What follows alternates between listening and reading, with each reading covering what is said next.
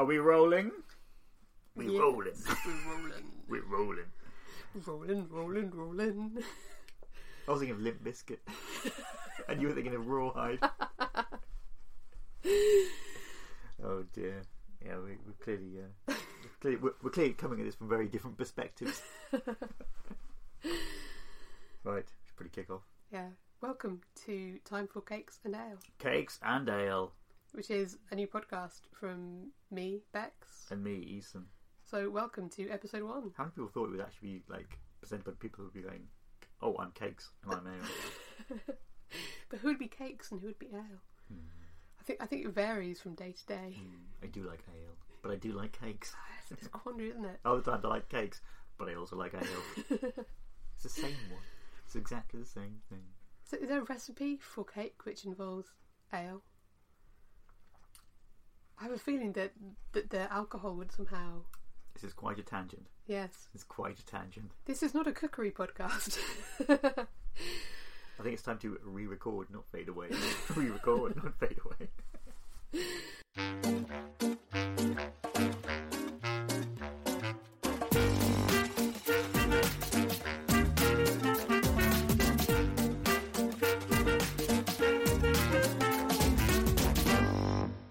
Welcome to Time for Cakes Now, which Yes. is actually a uh, genre What is media kind of. It's a podcast. multimedia conglomeration.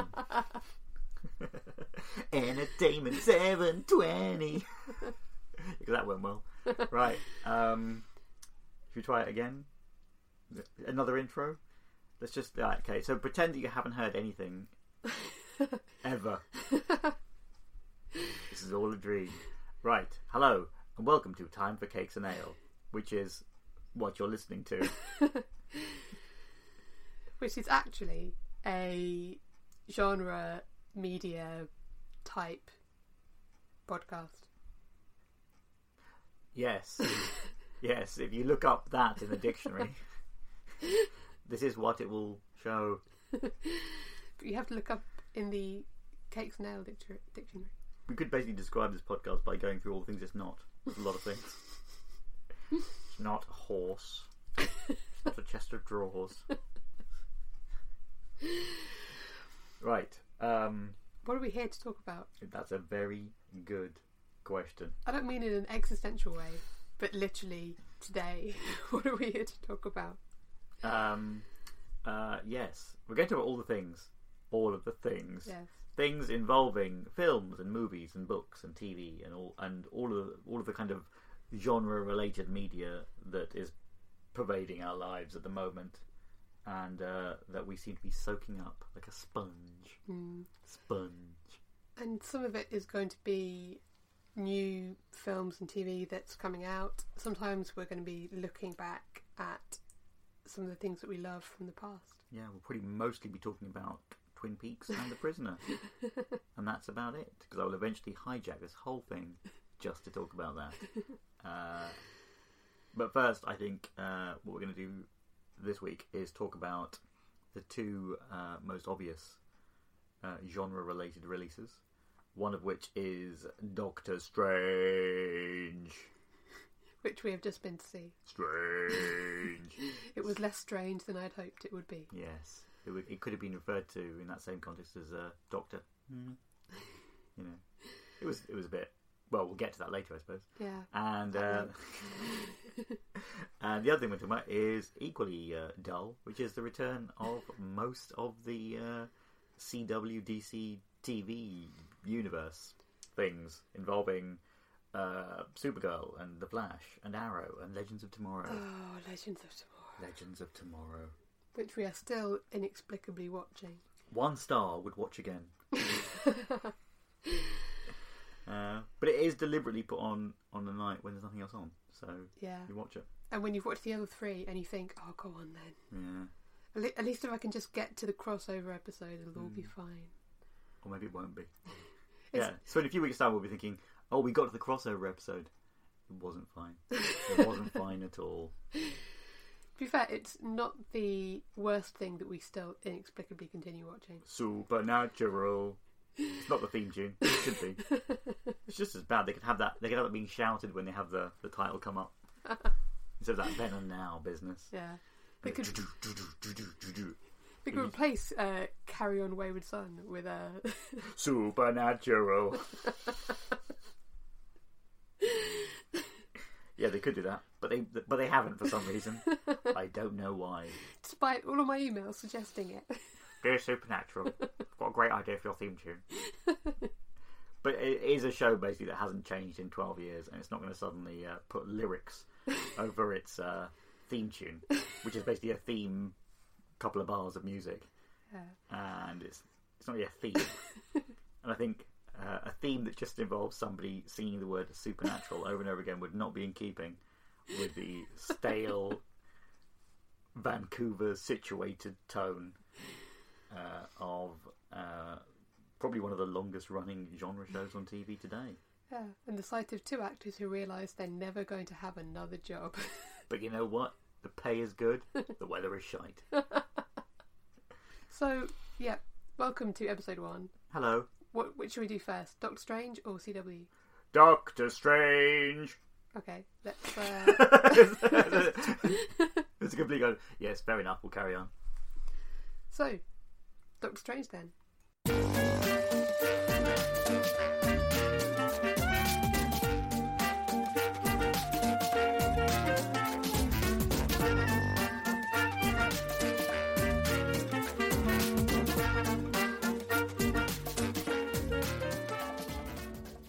Okay, so what's just opened is the new Doctor Strange movie from Marvel, which we've just returned from seeing. Any thoughts?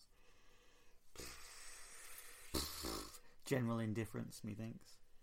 Yeah, it was pretty much exactly what I expected it to be, which was a generic Marvel movie. Hmm. Which is kind of sad that it's already got that way so quickly. Um, maybe we should back up a little bit and talk about the actual film. it's about a brilliant but arrogant surgeon in the vein of House characters like that who gets in a car accident, loses much of the use of his hands, thus ending his career, and in his desperation at looking for anything that might possibly heal him, he travels to Nepal and gets involved in this, I suppose, a, a group in, of mysticism. I'm yeah, not it's sure a strange, mystic, ancient cult which exists over there, which has the power to use your spiritual energy to kind of heal yourself, supposedly. And he taps into that under the tutelage of a character known as the Ancient One and Mhm. all the other people there. And through that, he learns the powers which make him a sorcerer.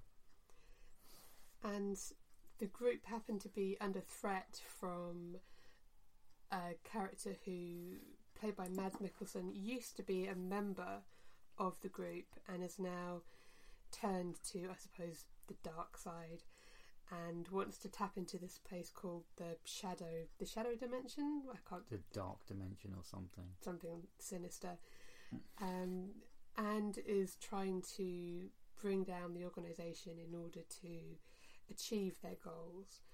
Um, and this generates pretty much all of the conflict in the movie. And if and if we sound very bored talking about the plot of this movie, it's basically because the movie itself is pretty dull. I think.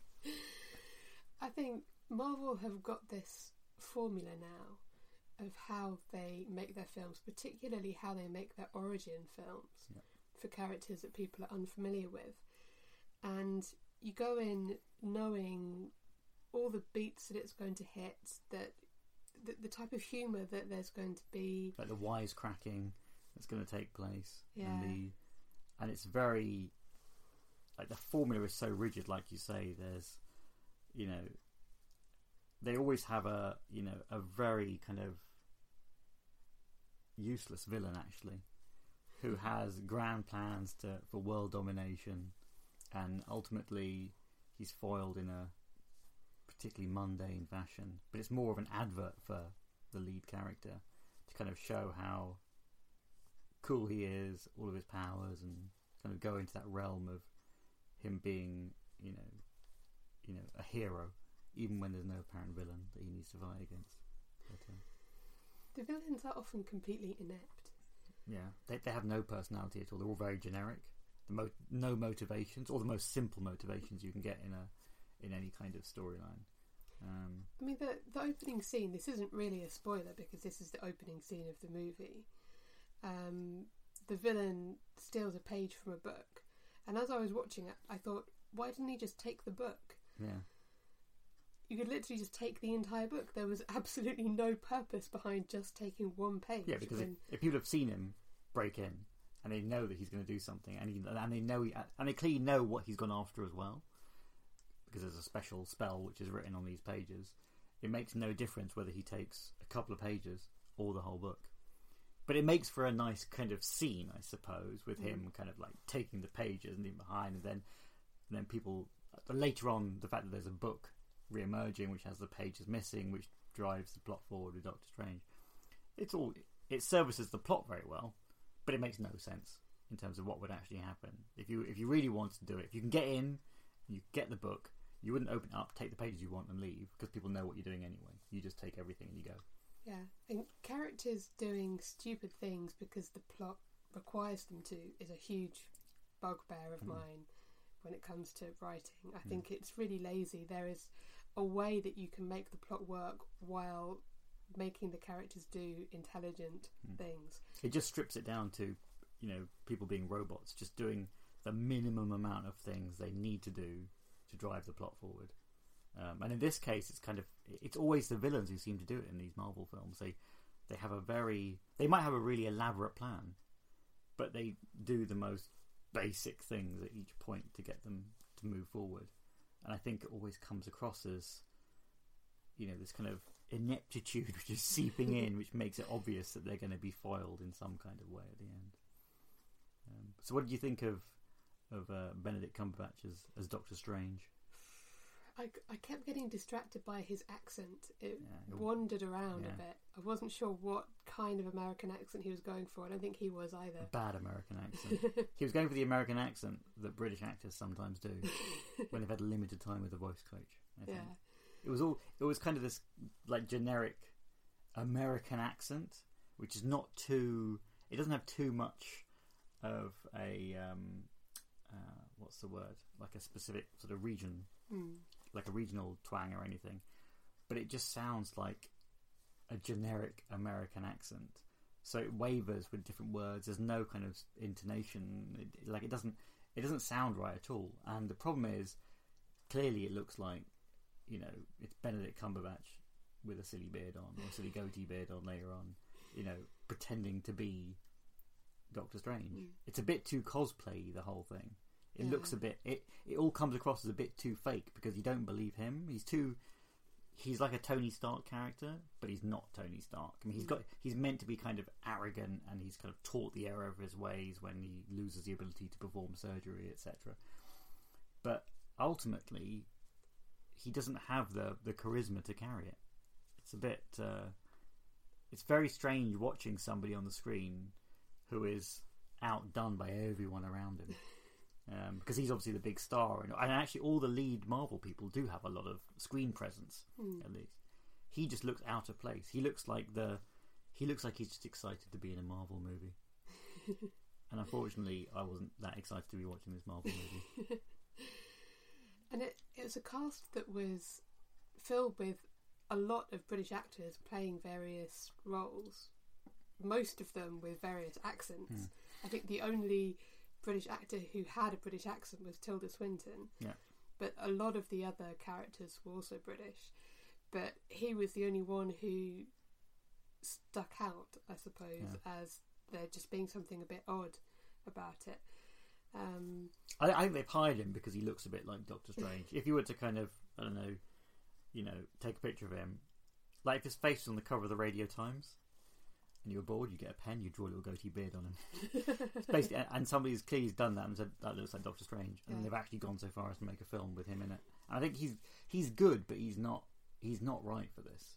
I think, and you and you can almost see the problem later on because he's not going to be able to hold his own. I think against against everyone else, especially because he has the most outlandish set of skills of all of the um, you know uh, Marvel heroes Yeah. because this is the film which is supposedly bringing sort of the uh, sort of the magic and the supernatural element in, um, and I think he's a he's an odd choice to carry to carry this character, but of course he might improve in the future.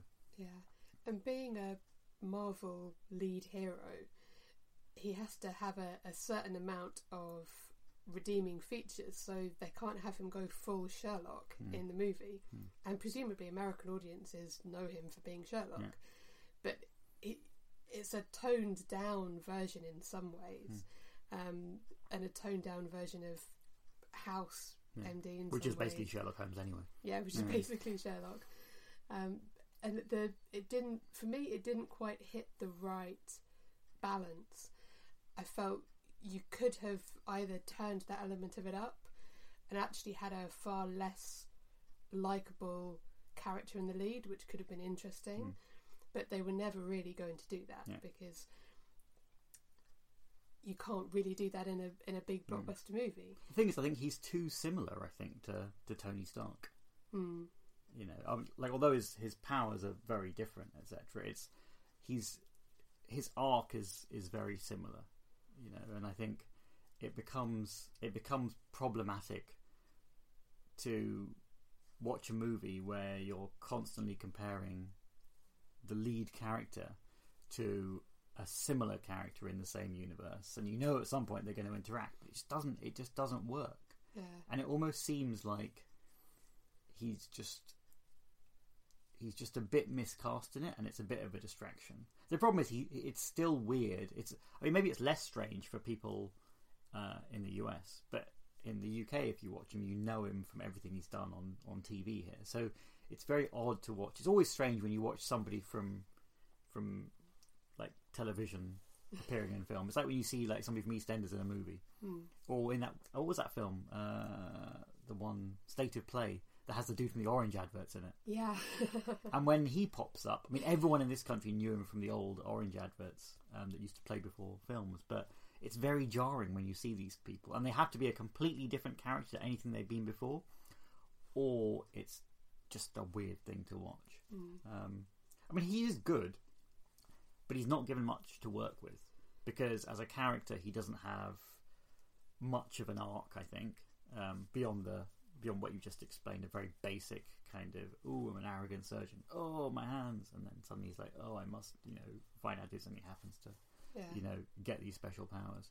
But the plot itself is, I don't really understand what what in that film required you know two hours to tell no. you know there's a bit of an origin but then but then certainly it progresses very quickly through a big action set piece in the middle um, but then there's no real payoff at the end i think um, You know what? It reminded me in many ways of the first Captain America movie, which I also wasn't that keen on. Yeah. I thought it was just a a movie. yeah It wasn't bad, but it wasn't great.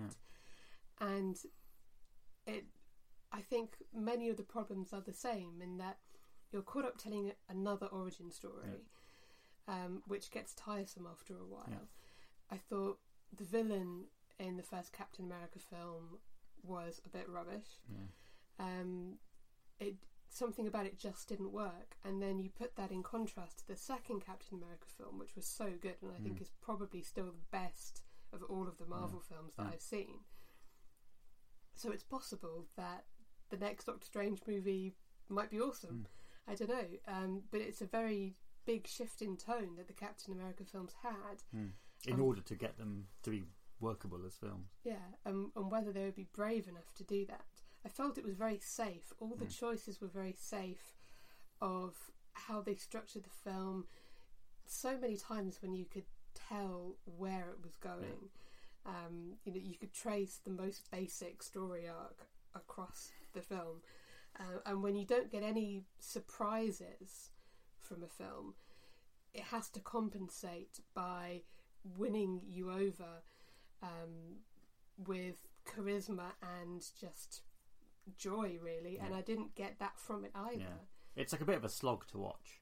You kind of go through the motions of it for like two hours, and then at the end, I think the it's clear that in the final couple of scenes that one major problem with this film is probably the fact that it's weighed down by the need to move the Marvel story forward. So they Mm. need to work out where um, one of the Infinity Stones is.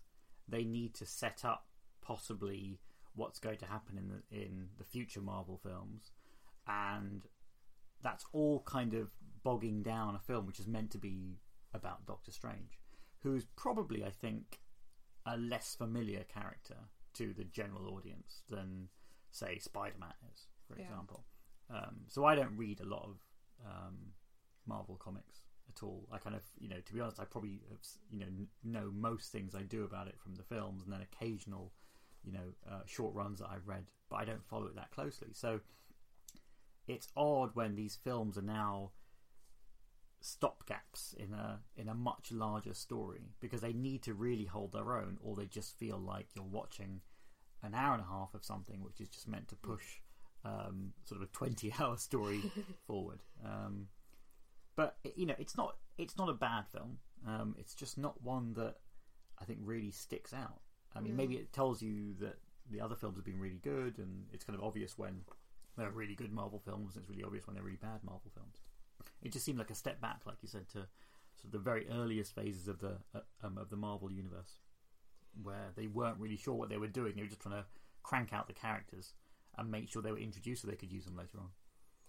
The other comparison I find interesting is to the Ant Man film last Yeah. year, because like Doctor Strange, Ant Man is a character who probably wasn't familiar to a lot of the people who have only been introduced to the Marvel Universe through the movies. So you have to have an origin story in order to bring them in. Um, and the Ant Man movie was in many ways very predictable.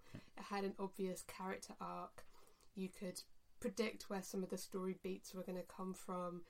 Um, it, it didn't offer too many surprises, but at the same time, it was funny and it had a warmth to it that really carried you through so that I enjoyed watching it even though it wasn't bringing anything particularly new. And I think that what's strange about the Ant Man films it was, it was is that it was it was also hampered by the fact that there was that issue of uh, Ed Wright, uh, Edgar Wright going to make it and then not making it, and then everyone was like, well, who who is going to make it? It's going to change, blah blah blah. And it went through a lot of you know very um, public behind the scenes changes. So I think it then makes it more of a challenge for the film to succeed. Hmm. And still, I think you know I still think it's one of the best um, Marvel films as a standalone one, especially. It it was really entertaining. I didn't actually care that it was a Marvel film at all. Mm. You know, it was just genuinely you know very entertaining. I think that's a, yeah, I think you're right. I think that's the problem with Doctor Strange is that it it was unable to carry itself as a film on its own. Um, although the effects are very good, all the kind of weird Inception like you know buildings morphing and the dimensions all bleeding into one and things. Yeah. Yeah. Yeah, that that was that was pretty good. I liked the very trippy, the psychedelic journey he goes on when he's Oh, the, the hands going all like, Yeah. grabbing at him and things. Yeah, no, I mean it's like it. It's got really good effects. Um, in it. Some of it is a bit, actually the opening thing I didn't like. You know that um, where Mads Mikkelsen's character is is uh, fighting the ancient one. Mm. At the very start, I think the problem there is that there's it's not like maybe it's just because audiences are used to seeing these kind of films now, but it's so clear when they have shot a huge amount on green screen Mm. like the people just look like they're jumping around in like a like they would be jumping around in a in a video game. It's all a bit weird to watch. They don't look. The people um, are clearly being simultaneously um, interchanged between the live action people and probably computer generated versions of the people. The backgrounds are really cool, but they sometimes don't look right when you've got a close up of somebody sort of against the background. It just doesn't look right. It just looks like you're just watching a another kind of kung fu fight in the middle of nowhere, and it's all a bit, it's all a bit generic.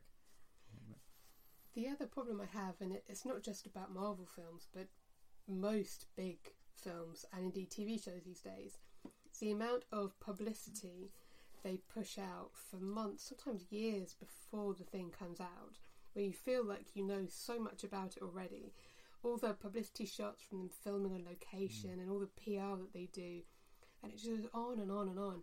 And I remember um, reading about when they were filming on a street in New York, and there was a comic book shop on the street, and Benedict Cumberbatch went into the comic book shop and was chatting to people in costume, and it was a nice, you know, fluffy PR thing that got on social media, and everyone thought, "Oh, this is fantastic," and that's how I, you know, it, it spreads around, and it it's it's good PR for the film, but at the same time. It got to the point in the film when they were running down the street in New York, And and, I thought thought, this is, must that- be where they filmed it. Yeah. yeah, I thought, oh, that must be where the comic book shop is. I was so taken out of the film Yeah. by thinking, oh, I wonder if I can see it on the street. This must be the bit where they shot that. Because I'd, I'd already had too much information Yeah. about this and it, it was unnecessary. I was going to go and see it anyway. Yeah. I mean, that's probably a that's probably a a conversation for another time as well. But there is this big problem with these films at the moment where there's there is information overload well in advance, like you say. So you know so much about them going in, and Mm. the problem is it's very hard for a for a film to deliver anything new when you've seen you know the characters in costume on set doing this and that when the trailers when well when films are coming out with 3 to 4 trailers before they've actually been released all of them getting longer and giving away more and more of the plot it just becomes a real slog when you go to see the thing it's a real surprise if there's anything you haven't seen before Yeah. um, and now because trade, I mean, obviously traders are trying to sell spectacle as well. They used to try and you know act as like a real teaser for a film. You know, you kind of see it. I remember seeing. I remember lots of trailers for films where they used to have minimal information, mainly because they were being released. Um, you know, sometimes at the very earliest stages of production, you would see like a little bit of you know footage from a film, but the trailers would be bizarre sometimes. You wouldn't really have a sense what the film was about, maybe because they hadn't really decided on what kind of film it was going to be yet. But you'd have all these things, and it would have like you know a year in advance you'd see this, and then it would just say you know the year in advance it would say coming next year, and that's it, and that would be the trailer, and it would stick with you if it was a good trailer, and you go and watch it. But now you know that there are you know filmed um, there are film trailers at cinema on TV. There's like every fluff fluff piece possible on on, on like you know websites that cover this kind of stuff. It just becomes a bit overwhelming. Mm. And then when you finally see it, it's hard to be really overawed by anything because you've seen it all before. Yeah, it's it's been a while since I've been to see a film at the cinema while knowing almost nothing about it, other than people say it's good. Yeah. Um, and it, it's a shame when you don't get surprised anymore because I remember years and years ago going to see films that I knew very little about, other than maybe who had directed it, who was in it, Yeah. seen a short trailer that didn't really give too much away. And then you go and see it, and there are huge surprises, and you don't know where it's going. And th- those are some of my favourite memories of going to the cinema. Mm. And it's a shame, really, that it is difficult to get that anymore because however much you try and avoid information, You just it's, can't. it's just everywhere. But I think I don't know. I mean, I think it, it might be one of those things that eventually changes when they realise they're oversaturating, you know, the the publicity for films. But you're right; it's just a real shame to go into a film having seen so much of it. You know, I think probably the the the, the last example of a film that didn't give too much away was probably the the Force Awakens Yeah. um, series of trailers because they they really hinted at something that was going on and um, you kind of got the odd shot of something and it makes people you know it was a trailer it made you want to go and see the film although admittedly everyone's going to go and see the film anyway um, although the other side of it is I remember the last time that happened was probably when they had the trailers for the Phantom Menace. Yeah. the earliest trailers for that. And I remember when I first saw those um, many years ago it was so exciting. It was so exciting to see the trailers for those things. They didn't give anything away. They were so secretive and you thought wow and obviously those films turned out to be you know terrible you know. But actually there, it was still a thing where the trailers got you to see films without giving too much away. Mm. um, the Marvel ones you kind of tend to go now just as a innate response. I mean, it's a reflex now. A new one is coming out, you know it's going to happen. Even this one, you know, it it uh, obviously it's part of a larger universe, and you know exactly where he where he's going to show up next, etc. It's weird, you, you know, because the film has no there's no stakes if you know that if you know that the character is going to return in a film that's already been scheduled for 2020 or something like that. It's hard to get excited about what's going on. Mm. Um, uh, but it is. I mean, it's a you know, it's a solid film. Um, maybe the Marvel films have set themselves, you know, quite a high standard. Um, but I don't know. I think, I think to be honest, as a as a complete comparison to uh, Doctor Strange, I think the best thing that's probably been happening with Marvel recently has probably been the stuff on TV. Yeah. Um, or well, not on TV because I don't watch Agents of Shield, but the Netflix series Mm. like Luke Cage and, and Jessica Jones and uh, Daredevil, etc. That's been, I think, a lot a lot more interesting. Mainly because they've managed to take the Marvel brand in a different direction. Maybe. Yeah, and and the thing that struck me about all three of those shows, and we should probably do um, a whole section on this in a, in another episode because all three of them are interesting in their own ways, but they all have um, very distinct um, tones to them, and in all of them, it, it's not clear where all of them are going, Yeah. and you don't feel that you're hitting the same plot beats over and over again. Um, that they're all very distinct shows and yet all existing side by side in Yeah. the same city at Yeah. the same time, and it's very clever how they managed to achieve that. I suppose they do have the advantage of being what thirteen episodes long, so they've got like a decent amount of time to play with. But you're right; they they take characters who, are, I think, with the exception of Daredevil, again Jessica Jones and Luke Cage, and probably the upcoming Iron Fist, are not super well known to general audiences. So you can afford to take risks with their characters, and you can afford to do more interesting plots over that you know over that time. But it's but there's no need to have a whole 13 episode um, series, which is essentially an origin story. Mm.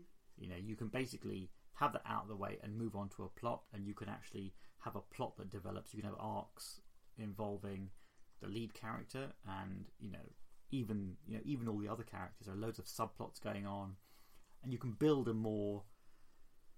Well, I think uh, you know you can really develop a richer story. I think Mm. in those, and that's probably what's lacking at the moment in the Marvel ones. They're very, they're very formulaic, like we first said, and so the Marvel movies are becoming too, um, too obvious. So maybe they need to take a step back and and not worry about how this film is going to fit into the larger universe, but just make it a good film in itself. Yeah.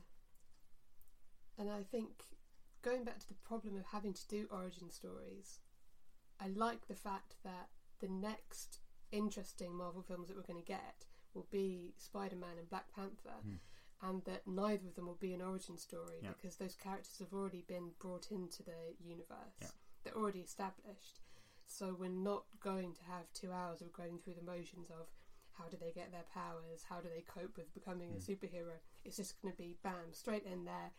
We already like the two characters. I thought Yeah. they both worked really well in the last Avengers movie. And in fact, by the end of. Um, well, no, it was Captain America, wasn't it? Captain it was America, Civil War. yeah, yeah, yeah. It felt like an Avengers movie. Um, at the end of Civil War, I was more excited about seeing the upcoming Spider Man and Black Panther films than I am about the next Avengers film. Yeah.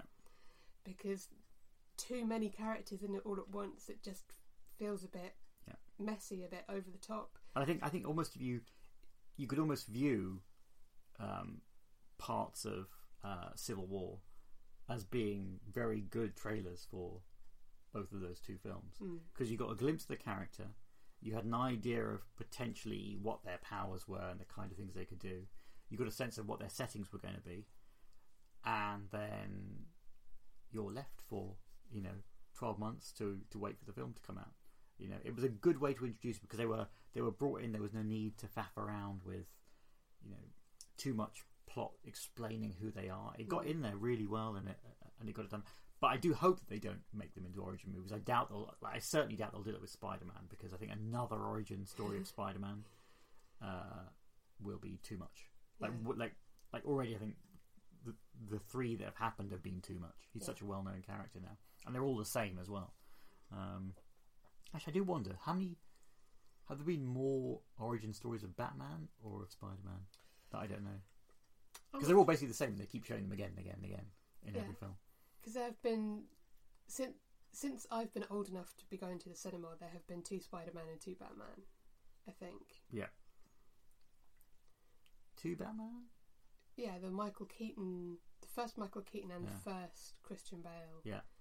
Well, I'm thinking also of Batman and Superman as well because that has Oh, another, yeah, 'cause that has yeah. another one in there just for the, just for the sake of of. Uh, Oh yeah, you see it in flashback. You see it in don't flashback. and, it- and it's like And they literally just shooting this thing again and again and again, and it's just it's it's odd because now it's a scene that has no tension because when it appeared in Batman v Superman, you Yeah. knew exactly what was going to happen, yeah. uh, and you spend a bit of time trying to work out where the actors have, like have appeared in things before, and then you realise it's Jeffrey Dean Morgan, and you're like, oh yeah, I've seen him before. Mm. Yeah, it's it, like it's so distracting, you know, and it's a waste of time these times because it didn't really serve the plot, you know, too much. Except for it was it was clearly Zack uh, Snyder's chance to say this is my version of the same scene. But you could probably play all of the ones that have been done simultaneously. No one would care, to be honest. They're all exactly the same, and you could transplant them between movies. Um, yeah, it's a bit depressing. The other thing that I found very off-putting in Doctor Strange, and this is something that I haven't noticed as much in any of the other Marvel films, is the sheer amount of in-your-face product placement that was happening all the way through. He had a lot of watches. He had a lot of watches, and I, I don't know if for some reason they thought that this was going to appeal to a different market. Is it just Mm. because it's Benedict Cumberbatch? I, I don't know why suddenly they felt luxury watches. That's the product placement we need. But it was just It was a bit silly. It was kind of, but also it's, yeah, it was very James Bond all of a sudden. yeah and it's just unnecessary because I don't really see why these films need to, you know, use these items so prominently. They clearly don't need the money to do it.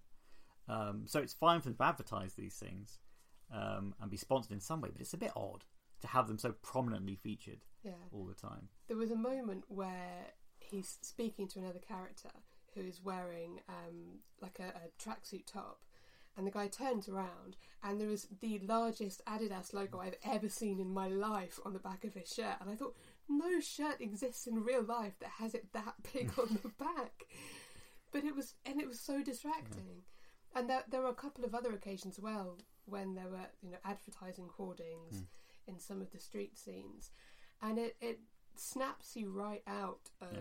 the movie. and it does it always it always provokes a weird audience like yeah a weird audience reaction because people suddenly like who are wise to it they know that it's a bit silly to have these things in there so prominently. It looks um you know it looks not like product placement like in a film or tv show that you traditionally see.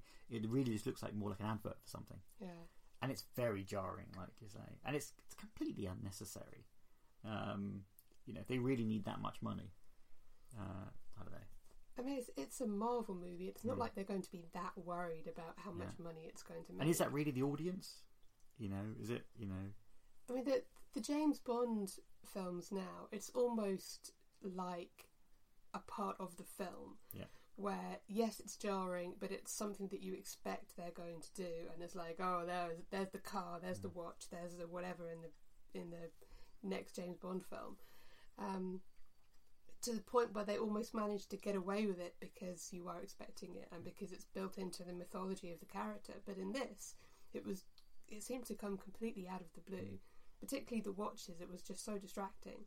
but maybe they know that these films are, have such a big audience globally that they they don't see it as a problem. I mean, it's gonna it's gonna be an issue, I think, if it if it does increase in future films, because people are gonna get really annoyed with this. Yeah. I think um, it just has no place because actually, like you say, these these universes are they're not really our universe, are they? They're they're in their own world, and they have their own rules, and it's all you know. It's it's it's strange to have spent spent what ten movies or whatever, twelve movies or however many it is, making a whole universe, and then you throw in an advert for something Yeah. um, that you see in the high street. It's a weird, it's a weird idea because it is it takes you out of the universe that you're in, and you suddenly have broken that wall, and it, it's a very odd thing to watch. Yeah. The, the other thing that made no sense with the watches is that at one point, it's very early on, he pulls out this tray of you know watch winding things, and they're all spinning around in there. There must have been about twenty luxury watches in this thing. And about twenty minutes later in the film, they're claiming that he's broke. Hmm. And you, why do you sell your watches, you fool? Maybe he did. or maybe he just sold the drawer that had that rotating mechanism. and maybe somebody bought them so they can have a drawer of things that just rotate. Because I want one of those. I want a drawer with rotating Mm. things. and I put marbles in them, and they go round and around. it was just ridiculous. It was like it was. It's the kind of thing that you, you can imagine happens in probably some very expensive watch shop. I don't know, but you know it's not going to happen in in Argos, is it? But it's like you pull out a drawer and all these very expensive watches, which, which look like clocks. I mean, they're giant, giant gold, Mm. you know, blingy watches. All, and he's like, "Oh, I'll choose this one," and it's just ridiculous. It's unnecessary because it doesn't really add anything to the character. They've already shown him in, uh, you know, in a fancy sports car, and he's clearly got loads of money. He lives in this like fancy apartment, blah blah blah. Um, and like you say, even though he's got loads of money, he still seems to have all these things. Mm. Anyway, um, I mean, admittedly, he can't use his hands, but he still seems to have everything he needs. Um, you know, but I don't know. There are just all these weird decisions that that seem to make these films. Where you just think somebody should have thought about this in advance. If somebody had just, you know, watched back what they had done, they would have edited these some of these bits down a little bit because you don't need to overemphasize these aspects of the character. You know, if you've already portrayed him as an arrogant prick for most of the film up until that point, you don't need to add anything to it. Um, but they choose to. Um, Mm. I, I know we seem to be very down on this film. It wasn't a bad film at all. It was a perfectly watchable film. But it I was think you expect just, more.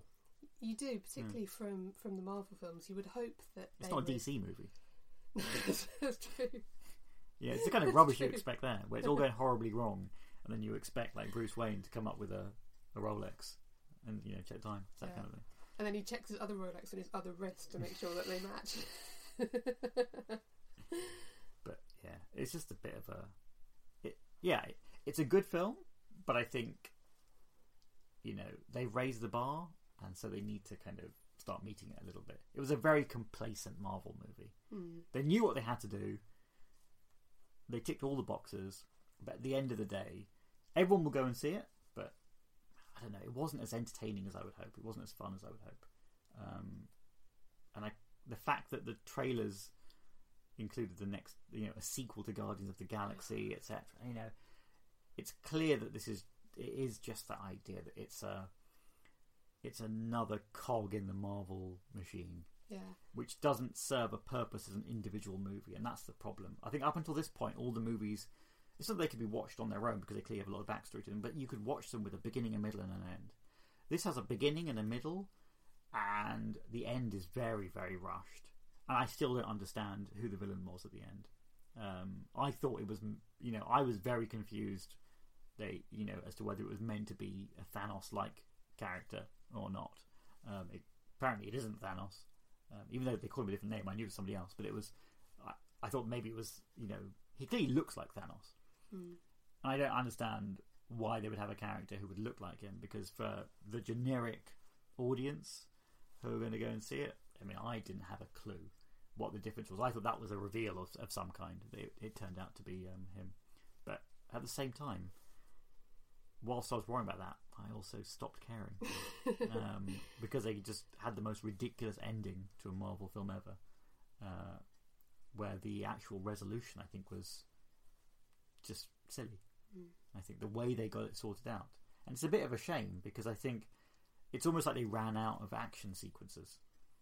Uh, and they tried to have a kind of wisecracky, kind of humorous, witty ending to it, Mm. and that's not what I came there to see. I didn't come there to see, you know, Sherlock Holmes outsmart the villain, you know. But I don't know. I think it was very telling that in the trailers that we saw before the film, almost all of them were some kind of expanded universe. There was a trailer for Fantastic Beasts and Where to Find Them, which is the extended Harry Potter universe. Five movies. There was a trailer for Rogue One, which is a random story expanded in the already expanded Star Wars universe. And there was uh, Guardians of the Galaxy 2, Yeah. which is a more expanded Marvel universe. And on and on and on it goes. Yeah. I mean, that's clearly the trend that's happening. Everyone wants to make these expanded universe things. Clearly, that's the new thing.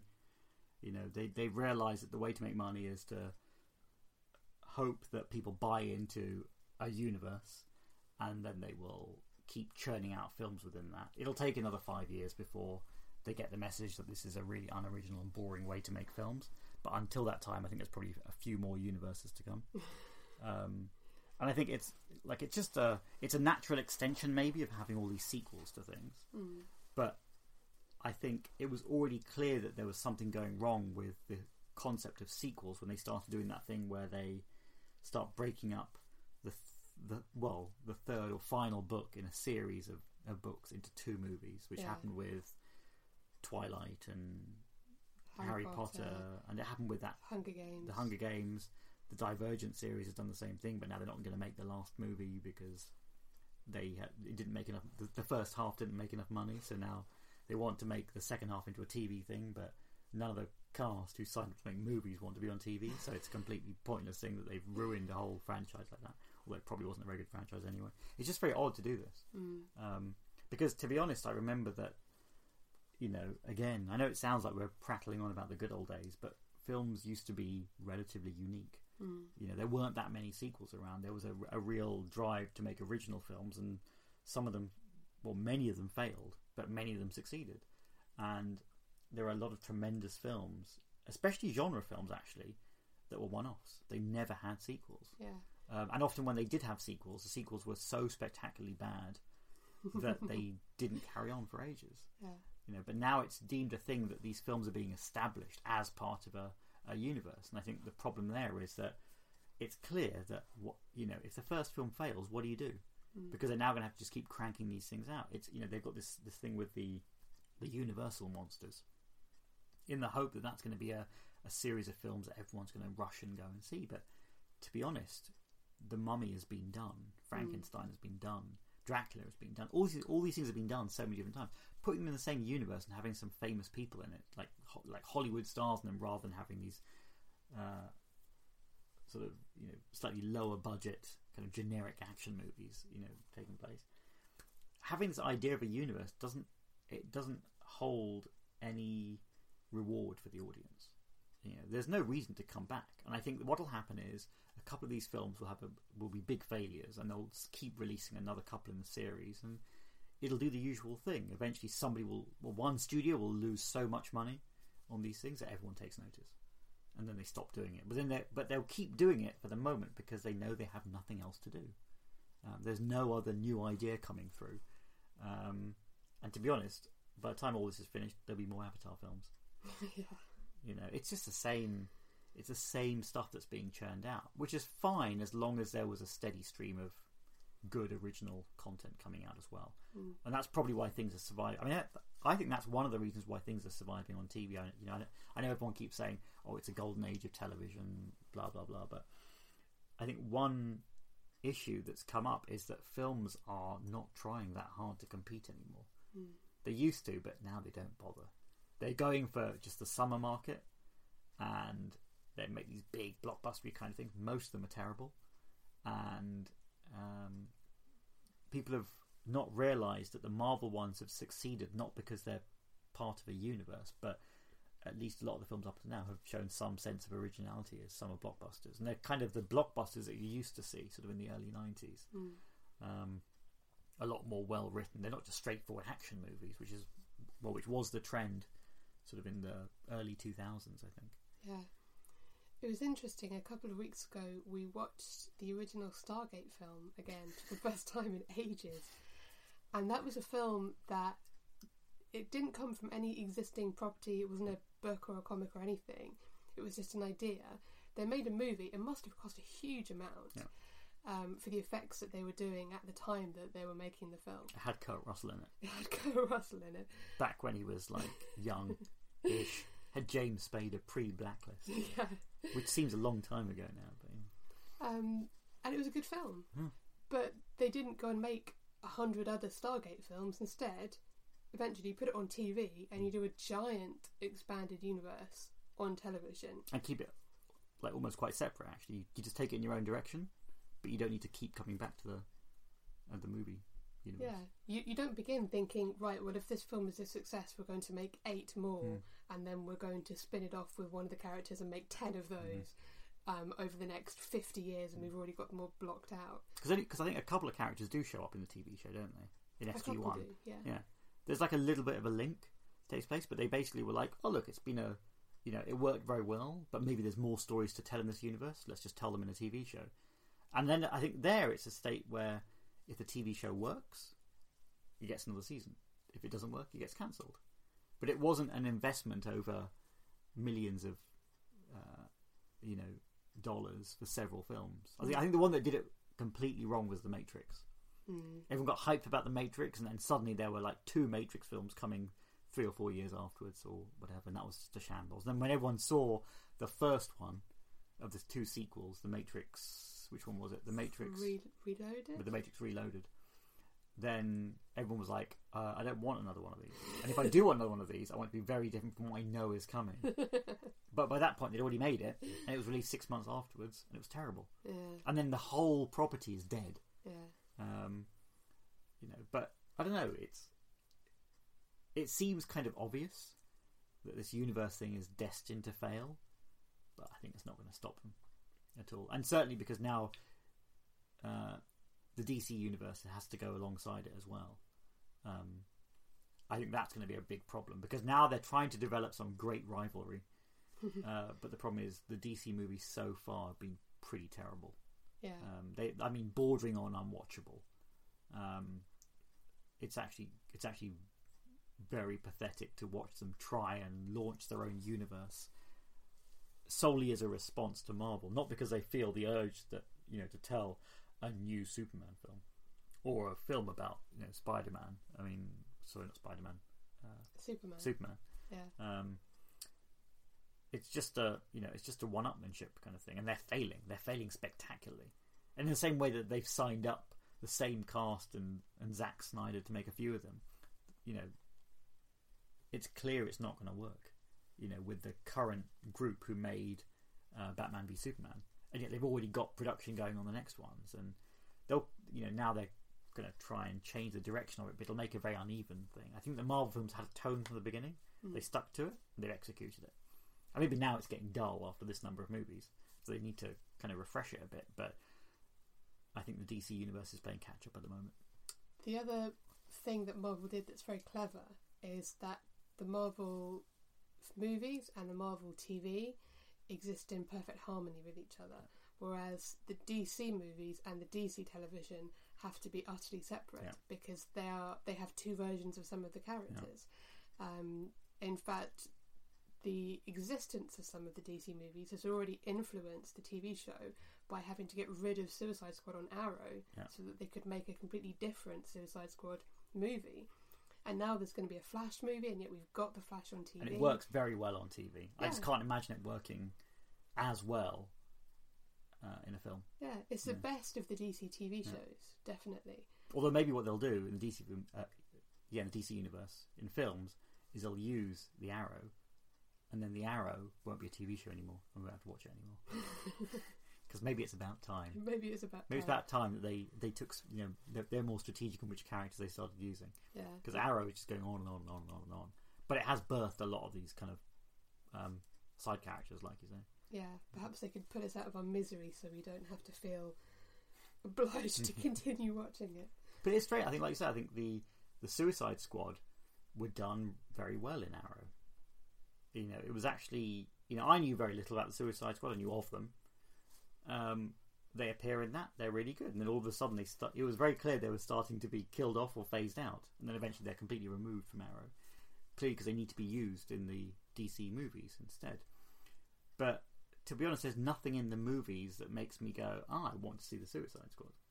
Um, you know, I like them when they're organically brought into the Arrow universe. Um, and same with the Flash. I wasn't impressed by that glimpse of the Flash you see in uh, Batman v Superman, or even in the trailer for the upcoming Justice League movie, because uh, the TV Flash is the Flash I know. Mm. It's perfectly fine. I don't want to see everyone recast in a film version because I'm not going to invest myself in two hours at the cinema in just for the sake of it when I've invested, you know, coming up to a third year of, of uh, you know of life in uh, in the Flash universe. Mm. So it's it's an odd thing because I think the the DC TV shows they do work very well and they're all very cohesive. Um, you know, they haven't they're all very variable in quality, um, but I think it's safe to say they're all better than the the slate of the current DC universe uh, movies. Um, certainly, I mean, certainly Flash I think is is still strong at the beginning of its third season, which has just started. The Arrow, oh, that's just it's painful to watch, but you watch it out of loyalty because you started watching it, so you've got to continue watching it. And I think a number of times we've thought, I'm going to stop watching this week. I'm going to stop watching this week, and the next week, and the next week, and then it's become a thing which you can put on in the background, Yeah. and you don't have to pay attention to it. But ah, it's getting painful to watch. And, and this series, I think it's already going in a like I don't. It's just going in a weird direction, especially now the the dynamic of all the characters has changed as well. Yeah. So I think next time we're going to probably have a roundup of how we feel about the return of all the DC shows so far. Yeah, so they're they're all back. Well, so Supergirl's back for its second season, Flash for its third, Arrow for its fifth, Yeah. and Legends of Tomorrow is back for its uh, second. Yay! Uh, yay! My favorite show. Um, So bad. It's terrible. we do watch it. yeah. Um, yeah, so they're all back, and I think um, it'll be kind of interesting to uh, kind of talk about our thoughts on those. Mm.